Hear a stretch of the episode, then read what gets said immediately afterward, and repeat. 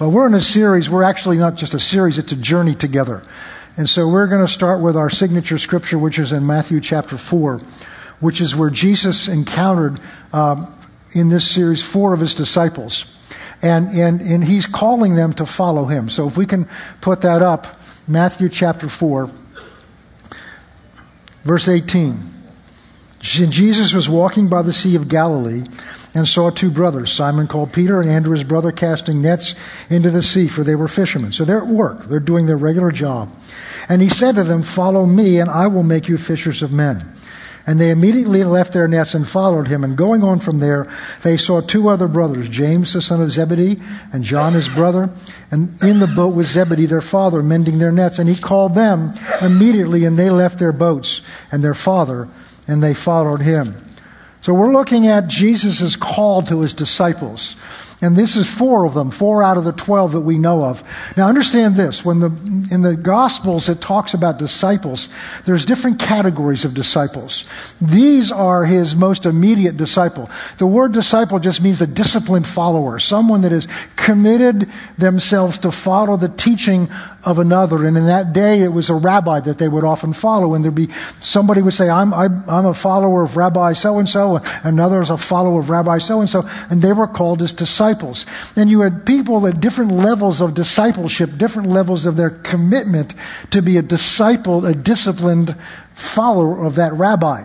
And so when the Bible uses the term disciple of Christ, it can mean anyone to anywhere from the, the immediate 12 to a, there's a group of 70 that Luke tells us about that followed him around regularly. And then there's a large crowd that is often called disciples in a very general sense. So understand that you have to kind of realize from the context which type of disciple he's really talking about. Well, here he's talking about these disciples that are committed ultimately committed followers of his. And we're looking at how he called them and their response because what we're going to discover is he's called us also. And so from studying how he called them, what he called them to do, and how they responded, we can learn together what he's called us to do and how we are to respond because that's the journey that we're going on together. He's called us to follow him. And I can't tell you where that is and where that goes because all, as we learned at the very beginning, he didn't tell them either. He just said, you come follow me. And then they had a choice of how they responded. And the thing we looked at is the amazing thing is they left everything immediately and just followed him. We see in this account with, with, with Peter and, and uh, Andrew and Peter, now, they not, well, in both cases, they not only left their business, they left their family and followed him. Now, there's some evidence they had continuing contact with them, but they, they left their livelihood, they left everything immediately to follow him. We looked in, in, in Mark's account and we saw how uh, Jesus approached a tax collector, actually out collecting taxes, and he said the same thing to him. He said, You follow me. And Levi, who then becomes Matthew, leaves everything immediately and follows him. We look at why would somebody do that?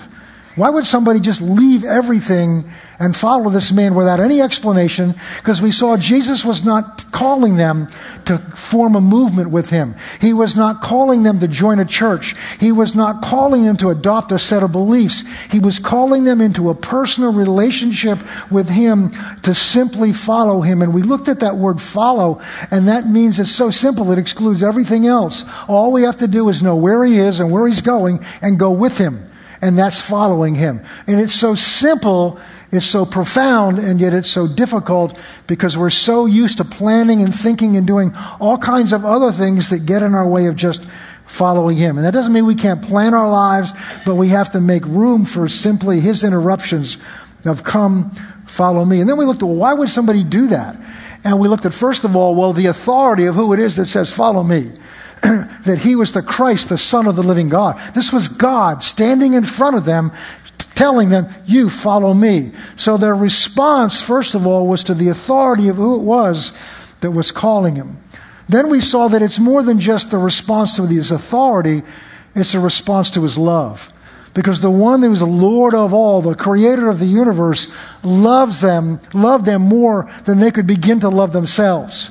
So it was also a response to his love for them. There was something about him that drew people to him. And we've seen that scripture where it says the sinners and the publicans would gather at his feet to listen to what he had to say. Why would they do that? We have trouble getting to come to church when it's air conditioned, sort of, in here on a hot day. And yet they came in the middle of the hot day. They followed him. They sat out in the wilderness where there was no food to hear him speak. Why? Because Jesus communicated a love for them that did not judge them, but loved them and accepted them where they were, but gave them a hope that they would not have to stay where they were. The God loved them. The God of the ages, who they've been taught was a hard, austere God of the law. This God loved them. And then we saw the last time what else about this man that would cause them to leave everything that this man that loved them was the one that God had designed for them to live. We sang a song about come to the water. Jesus uses water as an example when he talked to the woman at the well in John chapter 4. He says, he says, you've come here for that kind of natural water to satisfy your thirst during the day. But if you knew who I was and asked of me, I would give you living water, water that would satisfy your innermost desires, your innermost need, and it would become to you a source of that water on the inside, springing up to satisfy. So this Lord that's called us to follow him is not only the Christ, the Son of God. He's not only the one that loves us more than anyone can ever possibly love us, but He's the only one that can satisfy the deep inner needs. A relationship with Him is the only one that can satisfy the deep inner needs and longings of your soul. And that's what we've looked at. Now, today, we're going to begin to look at how do you answer that call? Because a call has to be answered. No answer is an answer. To not pick up the phone we're living in a day and age where there are all kinds of people that try to call us and have access to us, from your closest relatives and friends to those uh, those robocalls, I guess they call them, or the uh, telemarketers that are calling. And we have this wonderful technology now called caller ID, where you can see who's calling you. Of course, these telemarketers have gotten clever now. They'll pay for local numbers to call you, where you looks like, well, that's my own exchange. I'm going to pick it up, and then you get this. I love it when I answer because they, they, they don't look at your name ahead of time, and when you answer, they look at your name and they don't know how to pronounce my name. Hello, Mister, and I know immediately it's a telemarketer. so, but my point is this: we can look at it and say, I don't want to answer that call, but that's an answer. That's an answer to say, no, every call automatically elicits some kind of answer. And Jesus is calling his disciples, and, and we're going to see either today or next week that, that some of them answer by saying no. And we'll see a little bit of that today. So we're going to begin to look at this answer and how they answered it, but how do how was it answered generally? So to do that, we're going to look at some very difficult scriptures here today. Matthew chapter 22. Matthew 22. There's some verses in here that troubled me because I didn't know, understand what they meant and how they applied. And we're going to discover these together. Now, you understand the context here of where Jesus is when he's writing this. He's just entered Jerusalem with his triumphant entry, which we celebrate on Palm Sunday. So the city is giving accolades. This is the Hosanna, blessed is he who comes in the name of the Lord. And, and they're, they're crying out to him. And now Jesus is in this last week before his passion. And he's preparing them. And he, one of the ways he prepares them is by telling them a series of parables. Jesus, most of his teaching was in parables. And the reason he taught in parables, he explains with a parable which is the parable of the sower. And that is, Jesus did not force his teaching on anyone. He laid it out like a, a buffet of food so that whoever, whoever responded would get as much as they wanted. And he still works the same way today. So he would tell stories and interesting parables, and these were one of the reasons is they were very simple stories that contained very deep and profound spiritual truths and Jesus did this because he, in the story, people can relate to the, to the story. They get involved in the story. In fact, the, our public, our, our media does that. They, they're teaching you all the time, but they're doing it with movies. They're doing it with TV programs because we use our imagination and we get involved in it and we don't realize that we're being taught things. Not by doctrine, but by example. That it, pictures are getting planted in our mind and principles are getting sown into our mind. So you need to be very discerning of what you watch and where it's coming from because something's being sown in you. And not everything that says it's Christian is Christian. Not everything that is Christian is necessarily what you need to sow in your heart and in your mind. And so Jesus taught in parables because in a simple story that they could relate to, he would make a spiritual point that was powerful. And these stories were, were, were spoken in, in, a, in, the, in the cultural understanding of their day. So most of them are agricultural. Most of them have to do with sowing and reaping and principles that they were very much aware of because they operated in them every day. And so these are, he's teaching them, but, the, but there's a series of parables here he's been sharing with them. And the message of all of these parables is to get them ready, to prepare them for something that is to come. Because God is a loving God, He wants to prepare us. A loving father will prepare his children for what it's like to go out into the world. And so he, want, he doesn't just want to make them feel safe and secure, he wants them to be prepared and to be ready. And, and Jesus is doing that with these parables. So you need to understand that because the parable we're about to look at this morning sounds kind of difficult, but he's trying to awaken them and get them ready for something. That's the underlying story here. And so we'll begin with verse 1. We're going to go down through verse 14. I'm going to read down through it and then we'll ex- explain it. And Jesus answered and spoke to them again by parables, saying, The kingdom of heaven is like a certain king who arranged a marriage for his son. And he sent out his servants to call those who were invited to the wedding, and they were not willing to come.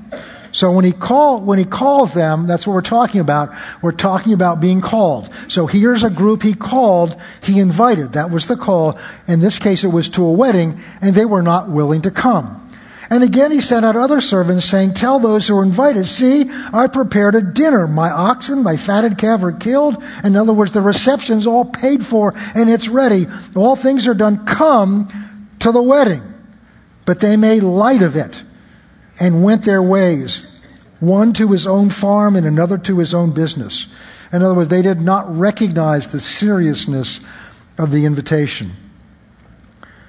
And the rest seized his servants and treated them spitefully, spitefully and killed them. And when the king heard about it, he was furious. He sent out his armies and destroyed the murderers and burned up their city. And he said to the servants, The wedding's ready, but those who are invited are not worthy. Therefore, go into the highways, and as many as you find, invite them to the wedding. So those servants went into the highways, and they gathered together all whom they found. Look at this, both good and bad and the wedding hall was filled with guests. But when the king came in to see the guests, he saw a man standing there who did not have on a wedding garment. And he said to him, Friend, how did you come in here without a wedding garment? And the man was speechless. And the king said to the servants, Bind him up, hand and foot, and take him away and cast him into outer darkness where there'll be weeping and gnashing of teeth. Now that sounds very severe. But look at verse 14. This is what we're going to talk about. For many are called, but few are chosen. So the thing we need to begin to look at now, we've looked at the call, but now we're looking at the response. And Jesus is saying here, although the call goes out to many, only a few are chosen. We don't like that. Because we want to think of God as arms are open to all, to love and receive all. And they are because many are called. But few are chosen. That used to trouble me. Because I'm saying, why would somebody, why would a king call many and then only choose a few? That just doesn't sound fair. Well, therefore, I must not be understanding it. And what I've learned a long time ago is when I don't understand something, I go to the Holy Spirit who wrote the book and say, I don't understand it. Amen. And by the way, there's still things I don't understand. 41 years of walking with the Lord, there's still things I don't understand. I said, Lord, I don't understand this, and I'm not going to teach something I don't understand, so you need to give me some understanding of it. And I began, I felt led to, all right, go back and read the context in which this is being written. The context is Jesus is talking about being ready for when he comes back. There will be a day of final judgment when, when, when what we've been called to do will stand in light of, of the judge of all mankind, of the men's hearts and men's intentions. And Jesus is telling them there, you need to be ready. There are other parables he gives of, this, of, the, of the virgins, the ten virgins that were wise and the ten that were foolish. The difference was the one that were wise were prepared and the ones that were foolish were not. It's not like it snuck up on them and they didn't know it was coming. They didn't take seriously the call and what the call meant. So let's go back and look at what can it mean that many are called but few are chosen and what do we need to learn from that? I'm glad you asked. All right, let's go back to the beginning. Here's verse 2. The the kingdom of heaven is like a certain king who arranged a marriage for his son. Now, we could draw a parallel to that to what the book of Revelation talks about the marriage feast of the Lamb. When the, when the, when the, when the bride of Christ, which is the church, so some people don't agree with that, but they can be wrong. The bride of Christ has this marriage feast with, with, its, bra, with its bridegroom, which is Christ. And he sent servants out to call those who were invited to the wedding. Now, there's two levels of meeting here what he's, he's addressing this to Jews. And so what he's directly referring to is when God created Israel, which he did through Abraham and a nation, God called this nation to be special to him.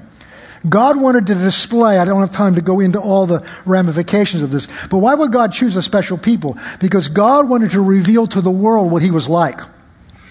And the greatest way to reveal some, somebody and what they're like is through a relationship. The best way to know what kind of a husband a man is, is to look at his wife and the relationship that they have. I know that can make you uncomfortable, but it's the truth. I don't have time to go, but 1 Corinthians 11 basically says that. I, will get stuck. I'll get sidetracked here if I go on that to teach that. Just trust me.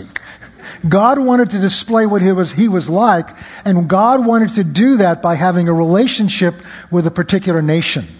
So God didn't choose a nation, God formed a nation for himself. So he could start it from the beginning with a relationship, and he chose a man, Abram called him to leave his country and his family, and God entered into a covenant relationship with him. And then after him through his son Isaac, and after him through his son Jacob, and then through the 12, the, the 12, uh, uh, the, the 12 heads of the tribe of Israel. So God chose this people to be special to himself, not because he wanted to exclude everybody else, because he wanted the world to know how generous and loving and kind God is by how he treated this nation. And that's why he placed them in Palestine, because at that time Palestine was the crossroads of trade between the East and the West.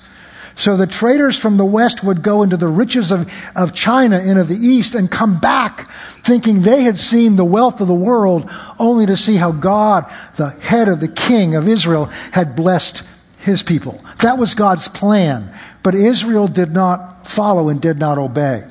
So God called them first. Now God sees the end from the beginning, so God knew what was going to happen. If you read through Romans 9, what happened is God presented his son, the Messiah, to them first. John chapter 1, he came unto his own, and his own received him not. That's the Jews. They rejected the Messiah. And so God then takes the, the Messiah, and whom the Jews have rejected, and now God brings them to the Gentiles, which most of us, where it's where we came from. But if you look at Romans 9, God's doing that to make the Jews jealous so that in the end they will receive the Messiah as they see God's relationship with Gentiles through the Messiah. So that's God's plan. So here, the very first application here is that the people that were, had an invitation sent to them were the Jews. And notice their first response was, um, they, but the verse, verse 3 says, He sent out servants to call those who were invited to the wedding, but they were not willing to come. They just didn't want, they weren't, they weren't willing. They, notice their will was involved. No. I don't want to come. Now, there's a second level of calling here, and that's in our day and age to the world. So many are called, but many just say no.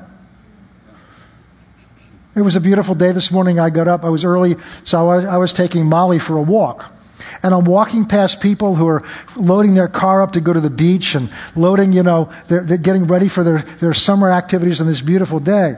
And, and it, you know, you, you got to be tempted not to judge them because we're not called to do that, but to recognize it's because they don't understand what we understand. You're here today because you have a reverence for the God that created you. You're here, your presence here today is acknowledge that I am not the God of my own life. That God, my breath, my hope, my life comes from a God, and I have chosen on this beautiful day to come in and to spend this time together worshiping Him and acknowledge who He is. And they, you said yes today to that call. They said no. In many cases, because they haven't heard yet.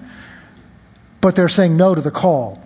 So it, it, applies in that area. But it goes on to say in verse 4, and again he sent out servants saying, remind them, tell those who are invited, say, I prepared a dinner for you. My oxen, my fatted cattle are killed. They're ready to go. Now this refers to the Old Testament prophets. The God sent prophets to his people. God didn't just tell them through Abraham, Isaac, and Jacob. God sent prophets to remind them, to correct them, to, to, to, to draw them in, to plead with them. And not only did they reject the prophets, they killed them. And that's what he says here. But they made light of those and went their own ways, each to his own farm and to his own business. They didn't pay attention to the rest, seized the servants and treated them spitefully and killed them. But when the king heard about it, he was furious and sent out armies to destroy the murderers and burn up their cities. And then he said to the servants, The wedding's ready. But those who were invited were not worthy. We'll talk about that in a few minutes. Therefore, go to the highways, and as many as you find, invite them to the wedding. That's us. That's the Gentiles. So send the call out to another level of people. So the servants went out into the highways and gathered all whom they found, both bad and good and the wedding hall was filled. So that refers to those that have said yes. They've come in, they've spurred the word, they've responded to the call, say, Yes, yes, I want to answer that call. But now you have this troublesome one guy. Notice he called those that were good and bad. Those that were good and bad. I've heard people say, well, I really can't give my life to Christ. My life is a mess. Well, that's the very one that needs to give your life. If you're going to take a bath to get clean, do you take a shower first so you're clean enough to get in the bathtub? You get in the bathtub because you're dirty. You come to Christ because you're dirty inside. And we all are. There is none righteous, no, not one. Our righteousness is but filthy rags, the Bible says. So the hall was filled with guests. Verse 11. But when the king came in to see the guests, he saw a man there, verse 11, who did not have on a wedding garment. And he said to him, Friend, did you come in here without a wedding garment? And the friend was speechless. And this is strange. And the king said to his servants, Bind him up hand and foot, take him away, and cast him into outer darkness where there's weeping and gnashing of teeth. Wow, this is a touchy king. You talk about a dress code in church. we went through this whole thing several years ago. It was okay for me to take my tie off. And there's still some people that aren't happy with it, and I understand that. But I got comfortable like this. I like this. So, but this is the ultimate. He doesn't have the right clothes on. It wasn't that they said, no, you can't come to church. He has him bound and cast into utter darkness where there's weeping and gnashing of teeth. What's that all about? Well, sometimes you need to do a little research, a little study to find out what this is about. To do that, we have to understand the Eastern culture in those days. A wedding back then was not like our weddings today, where you know, it may be an hour or so, and there may be then a reception for a few hours, and then it's all over with. Very often, these weddings went on for a week or more. And people would come and they would gather, and there would be a lot of preparation. There's a whole ritual that they went through about the bringing the bride to present her to the bridegroom, which, when we get into the parable of the ten virgins, we'll see more clearly. But one of the practices was you had to wear, there were certain clothes that were called wedding clothes. And from the research I've done, in most cases, the host would provide those clothes. Now, there has to be something like that because everybody else that brought in here was just grabbed where they were and brought in. So they didn't have time to go and rent a tux.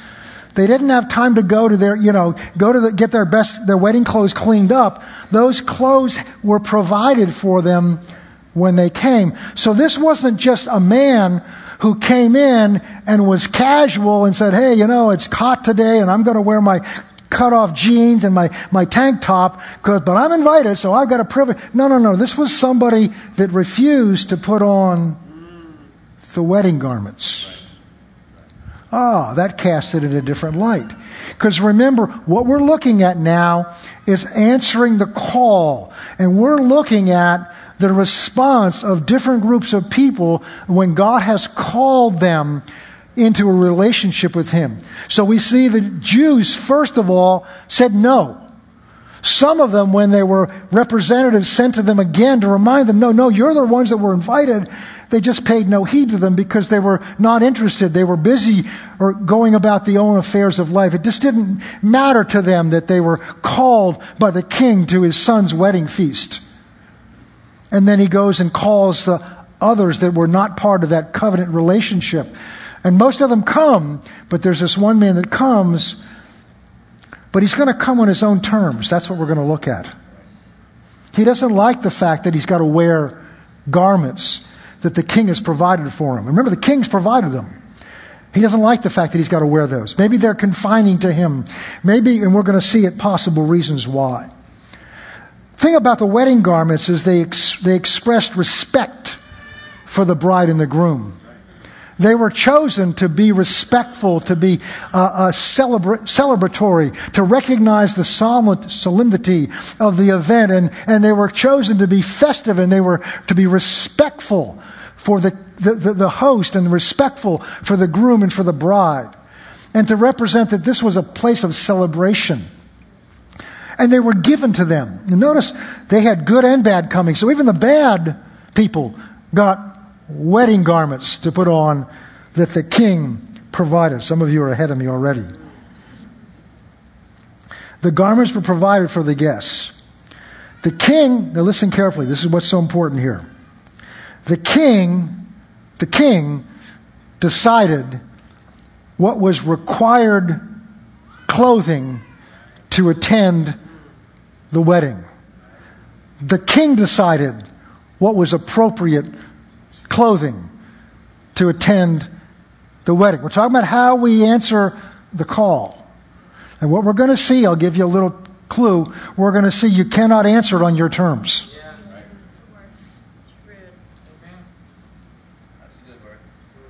I, have said, I haven't said it in quite a while, but I've, I've said many times when I give an altar call the truth is narrow and it's exclusive. We live in an age where toleration is the byword. And I drive past churches all the time that said God's doors are open to everyone. And they are. That God's doors are open to everyone, regardless of your race, creed, age, economic condition, regardless of your sexual orientation. God's doors are open to everyone. But God's truth never changes. God's truth about all those issues of today is narrow and it's exclusive. And every one of you that ever went to school understand that. Because one plus one is only two. But I don't like the answer that it's two. I used to have some of those debates with my math teacher. No, that answer was right. It's the one I came up with. No, I'm sorry, son. That's not the right answer. And so you failed this test. Because one and one can't be what I want it to be. It is truth. When I was in college, I was never did well in math because I had a mental block against it until I got to college, and, and everybody, everybody had to take one math course. And there was a course called New Math. I like that idea because I didn't do well at the old math. Maybe the new math would be easier on me. and I remember going through all that and thinking, well, they had new ways of approaching things, and that's great. And then the thought occurred to me, but I'll bet you when this new math professor has his salary calculated, he wants to use the old math.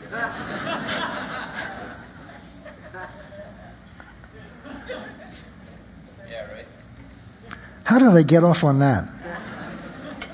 Oh, okay. So God's invitation is open to everybody.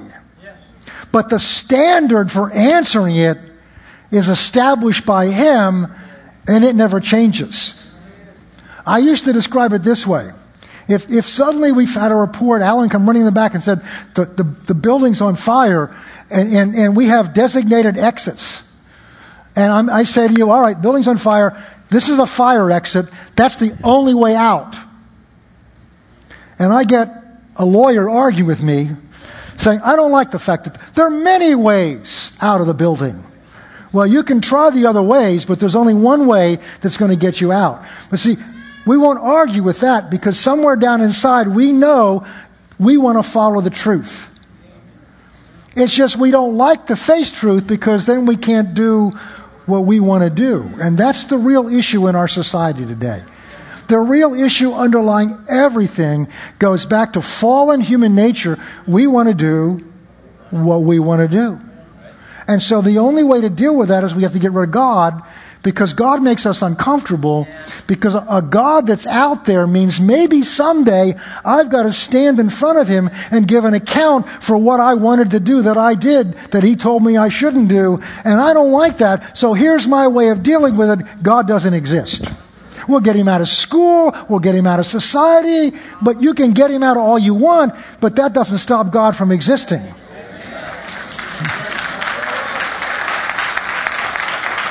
That means, all that means is you've chosen to deceive yourself.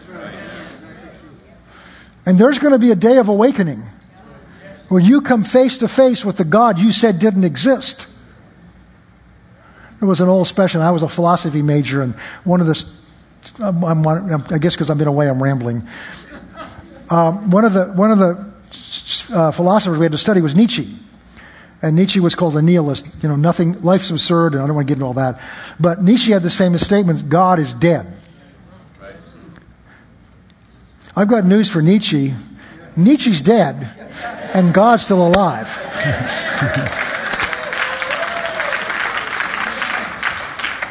One moment after his heart stopped beating, Nietzsche faced the truth. And what a horror to face the truth when it's too late. When it's too late. So, what we see here and what we're going to be dealing with is we cannot answer the call on our terms. And what's represented by this one man who wanted to be at the wedding feast, but he wanted to wear his own clothing, is that that was not acceptable. Now let's look at the clothing and what does that mean? What does he mean by this? You have to wear the wedding garment that the king provides in order to be at the feast of the wedding. First of all, what does this mean? Well, what does it mean for us? There's a garment which Jesus has prescribed that we have to wear in order to be part of the kingdom of heaven. Over in the, uh, we're not going to turn there, but in the Sermon on the Mount, there's a, there's a verse near the end, and this is the verse that really awakened me to realizing that I needed to be, I needed Jesus in my life. Jesus goes through these amazing examples of comparing the, the Old Testament law to what God really does require. The Old Testament law says, you know, you shall, you, you shall not be angry, you shall, you shall not murder. But he says, But I say unto you, if you're just angry at your brother, you've committed murder in your heart. Whoa, that's raising it to a whole other standard. He talks about lust. He says, you know, the, the Bible says, you know, you shall not commit adultery, but I tell you that if you've looked at a woman to lust after her, you've already committed it in your heart. Whoa. He says, you shall not, you know, you shall not swear by an oath. Because if you're swearing by an oath, that means that your word isn't any good. Let your yes be yes and your no be no. And he finishes that. He starts with saying, Your righteousness must exceed the righteousness of the Pharisees. And he finished, he said, he said, For you must be holy as your Father is holy. And I looked at that, because I, I looked at that and said, Whoa, whoa, whoa, whoa, wait a minute. I think I'm a pretty good person. But there's no way I'm going to think I'm anywhere as near as holy as God. And I kid you not, the words out of my mouth was that I need somebody to save me. And I heard my own words. Because I was a good person going to hell. I didn't lie most of the time. I was faithful to my wife. I was, I was an honest person, pretty much. I was good compared to you. Some of you knew where you were going because you knew what you were like. But see, I looked at myself. I'm not like you. I'm better than you filled with pride. Filled with pride. Until I saw God's standard. We have to be as holy as He is. Then what do we do? Well, God found an answer for that. 2 Corinthians 5:21 He who knew no sin became sin that we might become the righteousness of God in him. This is the heart of the gospel. God sent his only begotten Son, who knew no sin. Not just before he came here, through his 30 and a half, 33 and a half years, he, he perfectly obeyed the law. Everything you read in Matthew 5, 6, and 7, Jesus did perfectly. 24 hours a day, seven days a week, he did these things perfectly. So he knew no sin, and he took our sin upon himself. And then, the, with that sin upon himself, he went to that cross, and on that cross, God poured God's judgment for your sin and my sin out on his son because he'd taken our sin, actually, it's sin itself, and put that on his son. Why did he do that? So God could then take his son's righteousness and put that robe of righteousness on you and on me. We're going to see as we go forward, it's a little more involved than that, and it will, it will, it will really set you free as we go forward. But that's, that's good enough for now. But notice that we might, he, notice what it does not say. It does not say that we might become righteous. Because I thought I was righteous compared to most of you. But that's not what he's talking about. That we might become the righteousness of God. God took his own righteousness once he'd paid for your sin, and put his own righteousness on you. Be ye holy as I am holy. There's no way you and I can do that ourselves. But he did it for you because the righteousness he gave you is his own righteousness. Amen. Therefore, today, right now, with the fight you had with your spouse on the way here, with how frustrated you got because you couldn't get your hair in the right place, for how mad you got at the kids getting them ready to get here on time, for all the stuff you went through, you are still, in the eyes of God, as righteous as He Himself is. How can that be? Because there's two more words in the verse. That righteousness is yours and mine simply because we're in Him. And when you're in Him, you're one with Him. That means whatever He is, you are. I used this example several weeks ago. We were standing outside of, if you stand on a hot day, you stand next to a swimming pool. The water in that pool is wet. Right? That's one of the qualities. This isn't hard, there's no trick here. One of the qualities of that water is it's wet. And you're standing out, and assuming you're not perspiring a lot, you're dry. But if you jump in that pool, you're now wet. Why? Because you're in something that was wet. So, whatever that water is, you are now. If that water was filthy, dirty, and grimy, like the Charles River, then you've become filthy, dirty, and grimy because what you got into was dirty, filthy, and grimy.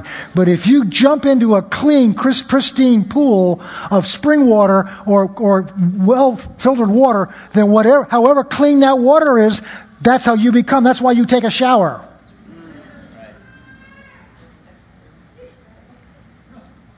If any man be in Christ, he's a new creation.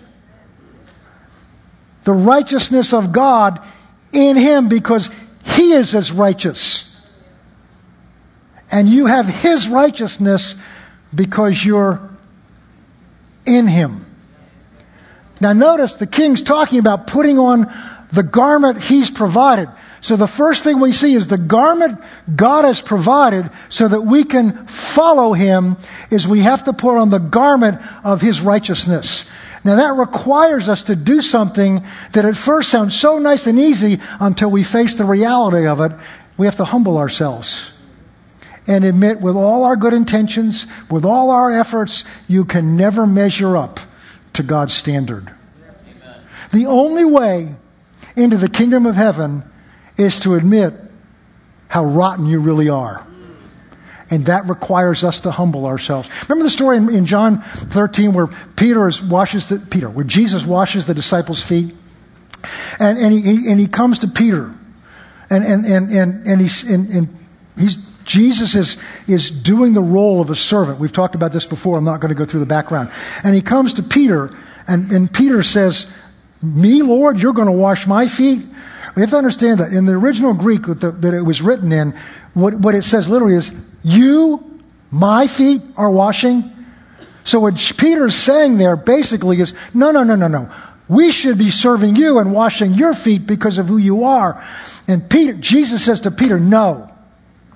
Unless you humble yourself and allow me to do for you what you can't do for yourself, you have no part with me. This is what keeps many people out of the kingdom of God. They're called, but they don't answer. Why? Because in order to answer the call, you have to give up your own self image of how good you are or how bad you are.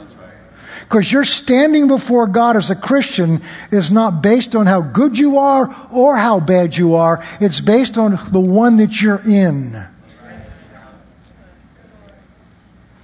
And this sounds so simple, but it's so profound and difficult because there's something in our fallen flesh that wants to take some credit for what we've done before God. And the proof of it is when you've had a lousy day and you lost your temper and you decide you're going to pray, how confident are you? Because who's your confidence in? You or the one you're in? It requires us to humble ourselves and to let go of our own merit before God, good or bad. Remember back, we've talked about this before in Genesis 3 when Adam and Eve ate the fruit that they weren't supposed to eat. And, and, and, and so their first reaction is they were afraid and they hid in the garden. And now what happens? God shows up. That's the accounting. There will be an accounting. God shows up and asks them, Where are they? He's asking for an accounting. How come you're not here where you used to be? Did you eat of the fruit? Yes. And so it says they were naked. They realized they were naked. They became aware of themselves and they sewed fig leaves together to cover their own right. nakedness. Through their own efforts, through, through harvesting a plant, leaves, they sewed their, they made their own covering for their sin or nakedness. That's the first act of self righteousness. That's an immediate reaction to the fall, to rebellion. They took it into their own hands. God shows up, and what does God do? He made a covering for them of the sacrifice of animals without the shedding of blood. There's no remission of sins. So God's covering that He provided for them cost the life of some animal. Just as the covering, the garment that God has provided for you and me cost the blood of his own son on that cross. And we have to submit ourselves to receive that as a free gift for which we can take no responsibility or no blame because it's not about you or me, it's about how wonderful He is, which is why He gets all the glory. So, the first thing this garment represents is we have to put on his righteousness. We have to humble ourselves and receive the free gift of His right standing before God. And that's not as easy as it may sound sitting here in church. Second thing it means, because we're in Christ, we're now to put Him on. What does that mean? Let's look at Galatians 3.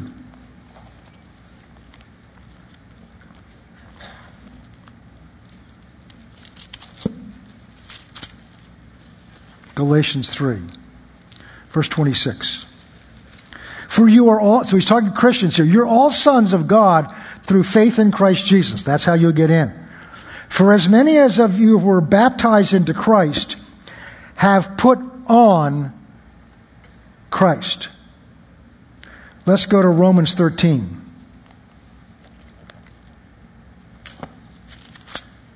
There are many others we could look at. Romans 13, verse 11. And do this knowing that the, at the, that the time now is high time to awake out of sleep, for now our salvation is nearer than when we first believed. For the night is far spent and the day is at hand. Boy, if it was then, how much more is it now? Therefore, let us cast off the works of darkness. So, what he's saying here, Paul often approached it this way. He said, You have been made the righteousness of God in Christ. Now he's going to say, Act like it. So putting on the garment not only means receiving the righteousness that Christ has paid for you, but now it means start acting like who you are in Christ. And that's what he's saying here.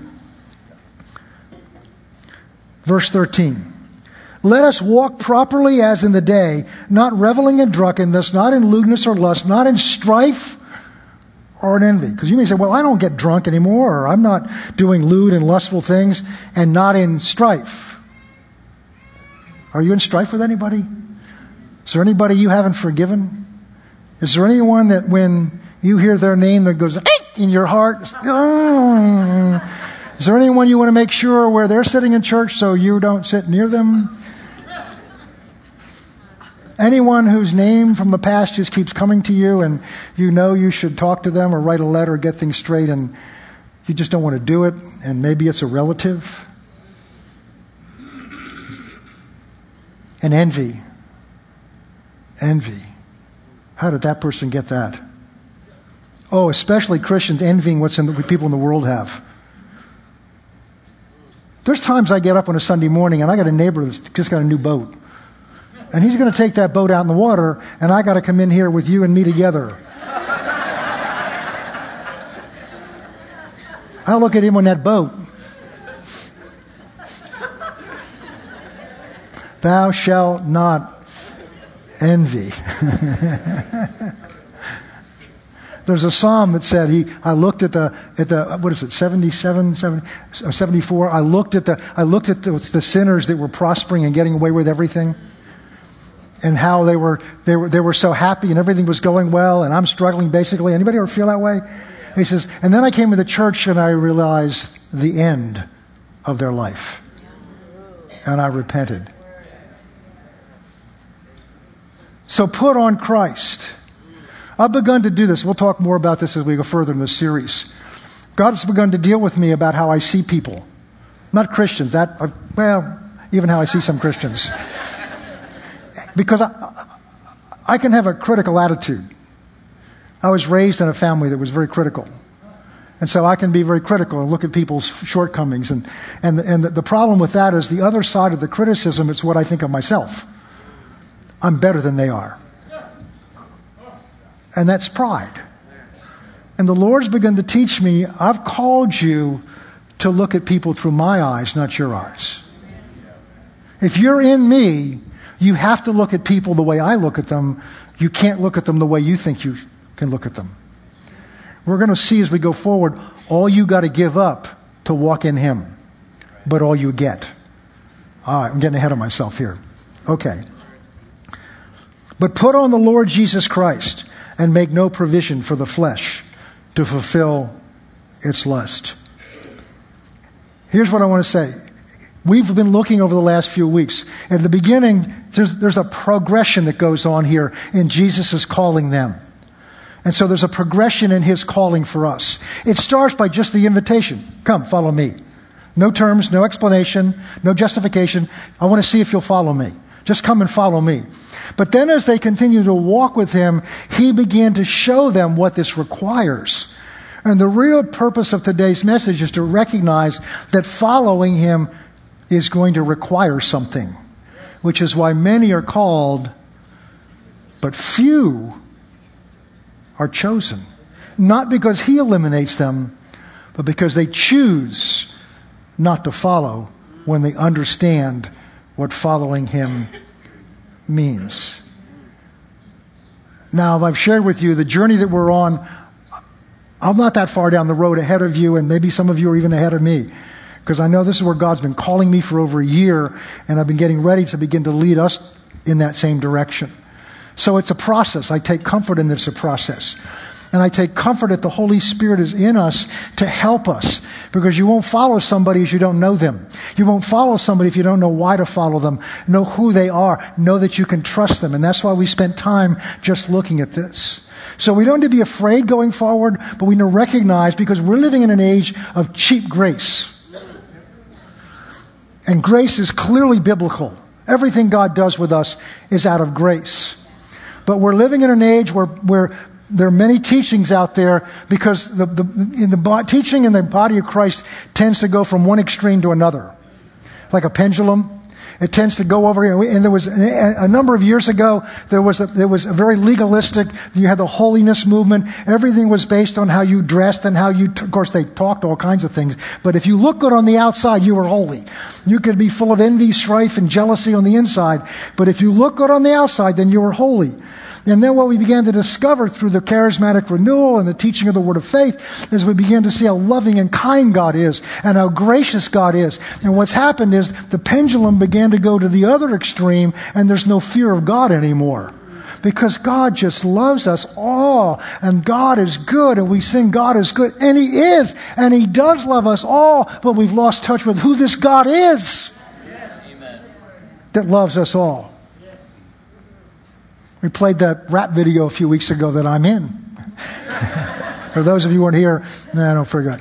It, but it was about the privilege of worship. And if we recognize the privilege we have, we would come in here with a different attitude. Not legalistic, but with a different heart attitude. And so, so we're now over here where there's some people, because God is so good, and so loving, he would never really send anybody to hell. So the references in the Bible is just to kind of threaten us, but God would never actually do it. That's how far off teaching's got in the body of Christ. And some of the most popular TV teachers have taken the message of grace, which is valid and real, and they've blown it up to be everything, to the exclusion of very clear things that Jesus taught.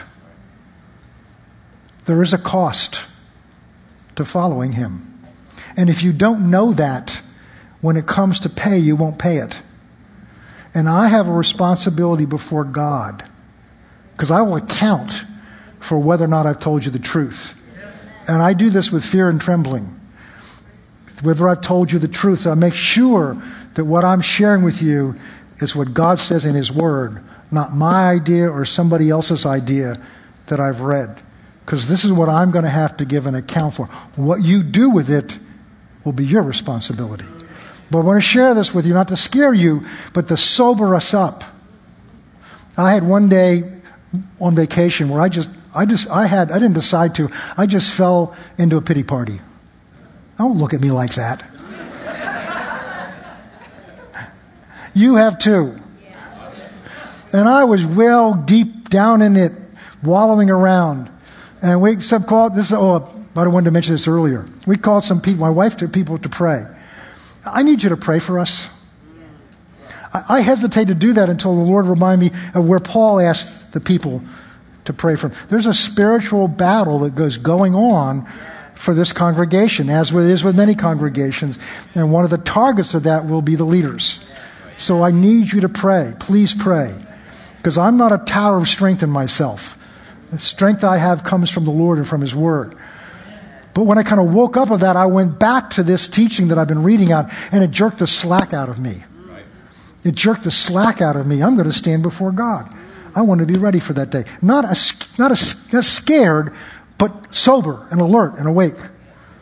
But the Holy Spirit's been given to us, this is what I was trying to get at, to help us along in this. He's at work in you. Philippians chapter 2, verses 13 and 14. For, to work out your own salvation with fear and trembling. For it's God who's in work in you, both to will, to want to, and to do his good pleasure.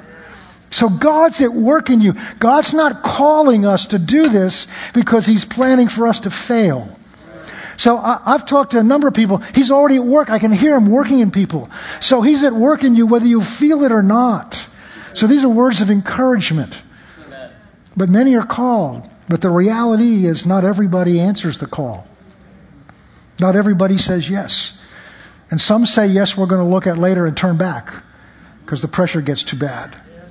And my responsibility is to help you be prepared so whenever the pressure comes, whatever comes, you're ready to stand against the pressure Amen. and to finish your course and to finish it with victory. And for this church to finish its course and to finish it with victory because everything is at stake in that. That's why this church is here. This is why you're here. That we would do the will of God.